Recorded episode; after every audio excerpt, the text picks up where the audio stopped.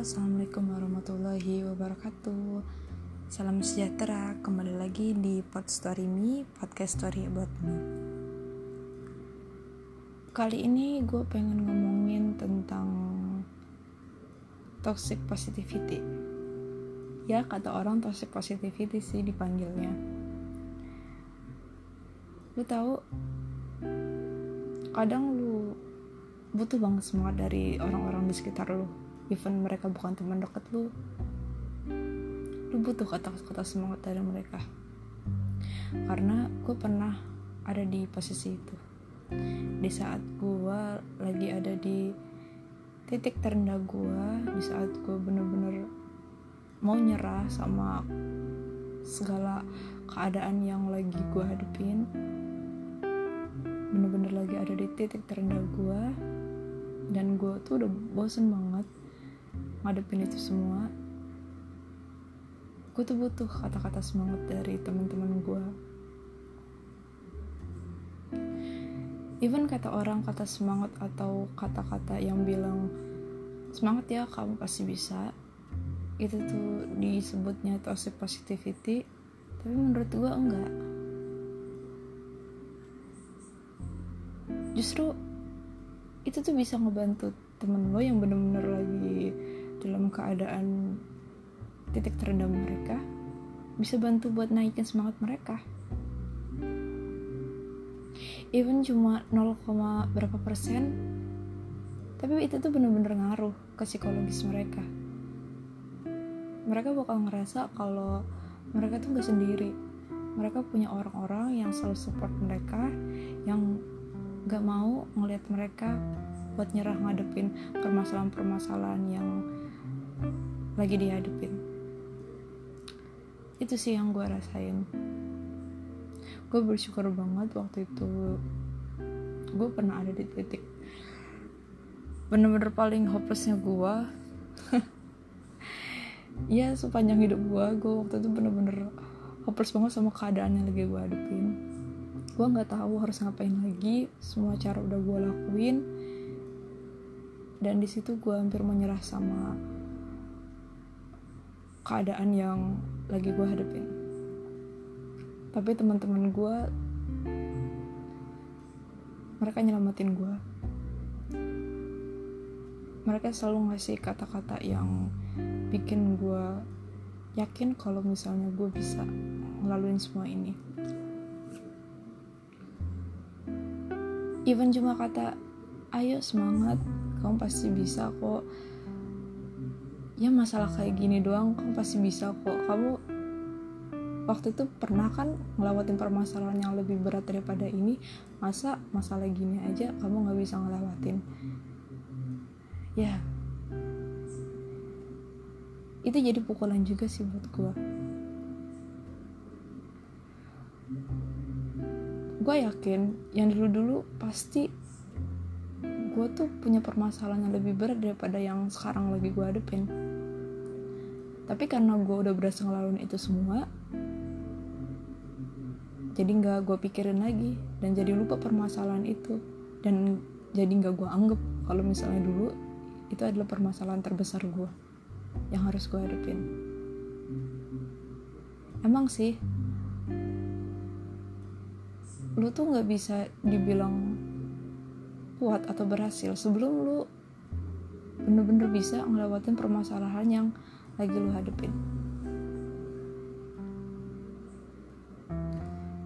Ya contohnya dulu gue struggle banget waktu lulus SMA waktu itu gue gagal buat masuk SNMPTN gagal masuk PTN lewat jalur SNMPTN dan di situ gue bener-bener harus struggle banget les dari pagi sampai malam cuma buat ngejar SBMPTN biar lulus biar lulus masuk PTN ya pokoknya semua usaha buat dapetin PTN udah gue lakuin lah dari mulai bimbel dari mulai ya belajar sendiri di rumah dari mulai ngerjain ngerjain soal TO sendiri di rumah soal soal SBMPTN sendiri di rumah tapi akhirnya waktu itu gue tetap gagal. Gue tahu gimana terpukulnya gue saat gue udah nyurah nyurahin semua tenaga gue waktu gue buat belajar buat dapetin PTN di jalur SBMPTN tapi ternyata gue gagal waktu itu. Gue bener-bener kayak hancur lah. Kayak astaga gitu Hah, padahal gue udah berusaha semaksimal mungkin. Tapi tetap aja gue masih belum bisa lolos. Lo pernah gak sih ngerasa kalau misalnya Tuhan tuh gak adil sama hidup lo waktu itu gue ngerasa kayak gitu. Emang gak baik sih sebenarnya kayak gitu. Gak baik. Tapi yang namanya orang dalam keadaan bener-bener marah sama keadaan diri sendiri. Dan gak tahu mau nyalahin siapa. Akhirnya gue menyalahkan Tuhan waktu itu.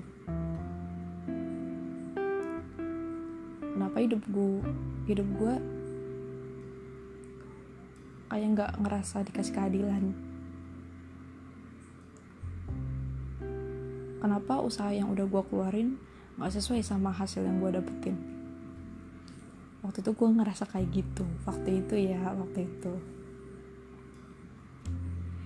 Tapi di situ gue nggak nyerah sih. Sebenarnya hampir nyerah juga. Gue hampir nyerah di situ karena ngeliat teman-teman gue waktu itu udah banyak yang lolos dan keterima di PTN yang mereka mau. Malah sebelum sebelumnya teman-teman gue udah pada lolos di SNMPTN cuma gue doang yang belum jadi gue sedikit tertekan waktu itu.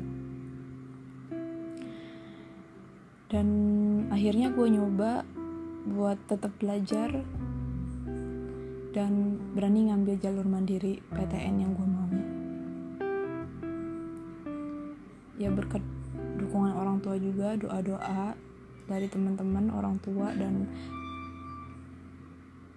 semangat dari teman-teman teman-teman terdekat gue terutama Umang sama Sarah. Alhamdulillah gue lolos di jalur mandiri dan masuk di PTN yang gue mau. Even lo tahu jurusan yang gue ambil nggak sesuai sama jurusan yang gue mau waktu pertama kali. Tapi nggak apa-apa sih. Awalnya nyesel. Emang manusia tuh nggak ada puasnya sih awalnya waktu itu sempat nyesel juga kenapa kok gue ambil jurusan ini gitu. Tapi setelah dijalanin I'm proud. Gue bangga bisa masuk di jurusan ini jurusan yang sekarang gue ambil. Dan gue menikmati masa-masa kuliah gue di prodi yang gue ambil ini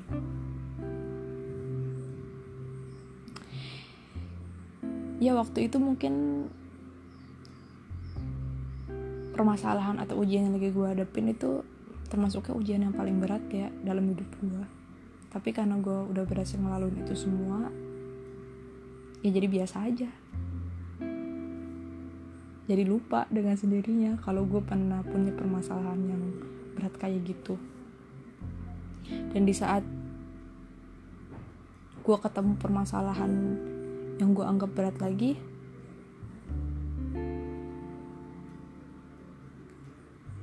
Gue jadi ngerasa itu jadi satu-satunya permasalahan yang permasalahan terberat yang pernah gue hadapin di hidup gue padahal sebelumnya gue punya permasalahan yang lebih berat yang lain. Tapi karena gue berhasil melewatin semuanya gue jadi ngelupain hal itu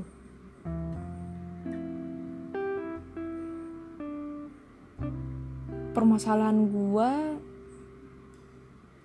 ya tentang perskripsian. Awalnya gue kurang relate sih sama beberapa meme atau beberapa cuit cuitan-cuitan di Twitter tentang mahasiswa tingkat akhir yang lagi ngerjain skripsi. Gue kayak ngerasa emang skripsi seberat itu ya? Ah skripsi kan tinggal nyari referensinya di perpustakaan di buku ataupun di internet. Sekarang kan internet lebih canggih daripada buku. Gue kayak pernah relate gitu sama beberapa meme atau cuitan-cuitan di twitter yang bilang kalau misalnya skripsi itu berat. Tapi setelah gue ada di posisi itu gue jadi tahu kenapa banyak yang bilang kalau skripsi itu berat. Bikin depresi bikin frustasi bikin gak enak makan bikin susah tidur. Ya yeah, that's right. Gue ngalamin itu semua.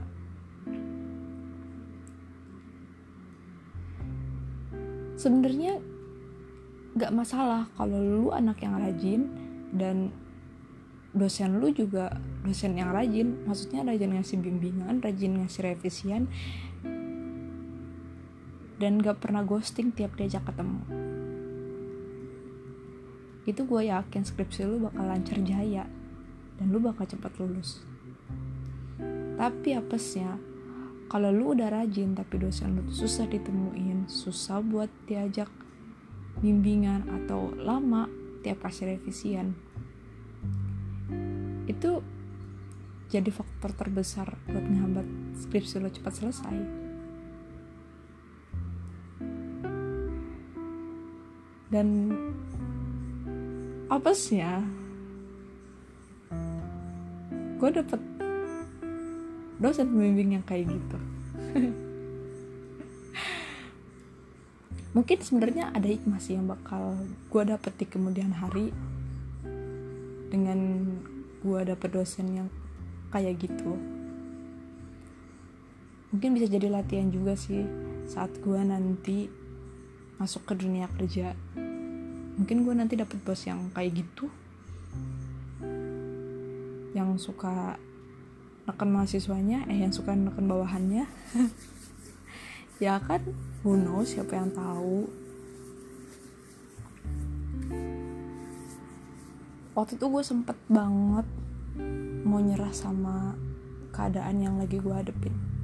Karena gue udah ngelakuin segala macam cara ya hasilnya tetap gitu-gitu aja.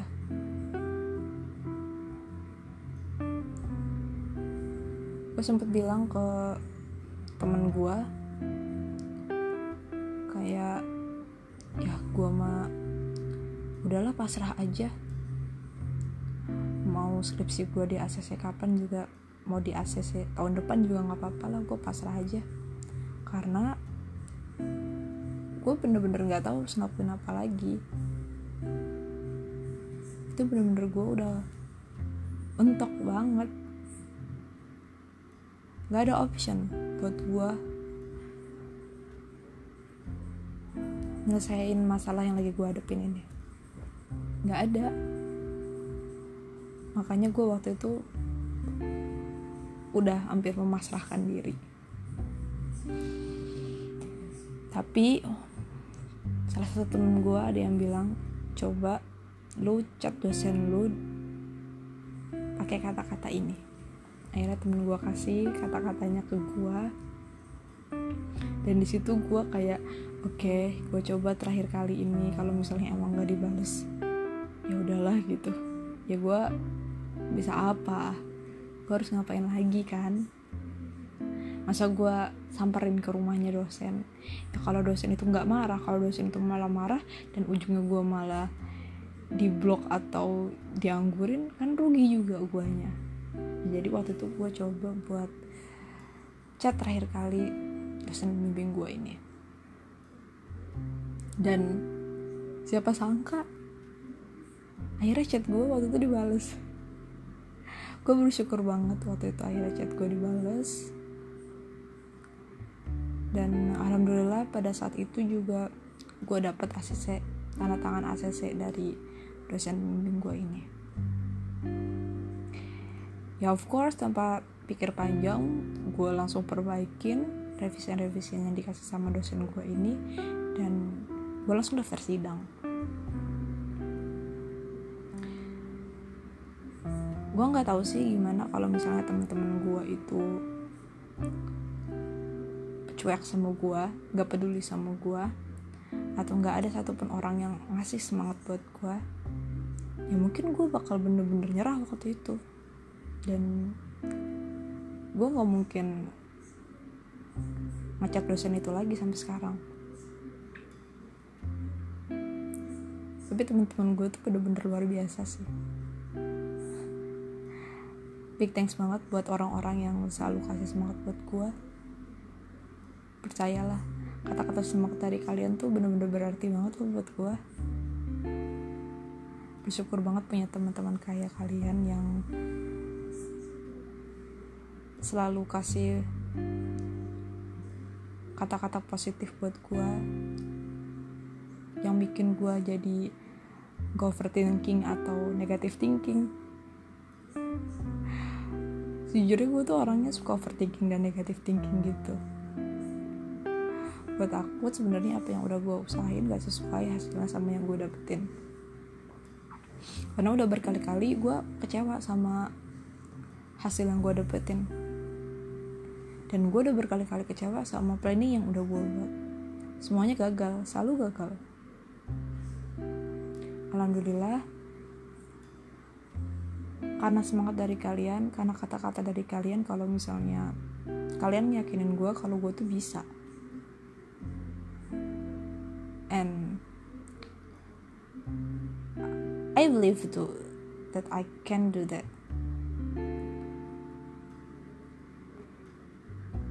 Dan pada kenyataannya gue bisa buat ngelewatin itu semua.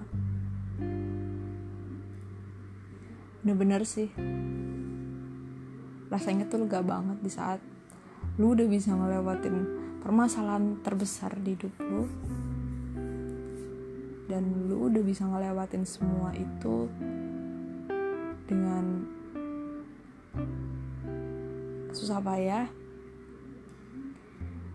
penuh perjuangan dan menguras tenaga serta waktu. Itu tuh bener-bener bikin lu bahagia banget. Bahagianya tuh bener-bener kayak infinity latar hingga gitu loh. Lu nggak tahu mau ngedeskripsiin kayak gimana? Ya pokoknya intinya lu bahagia.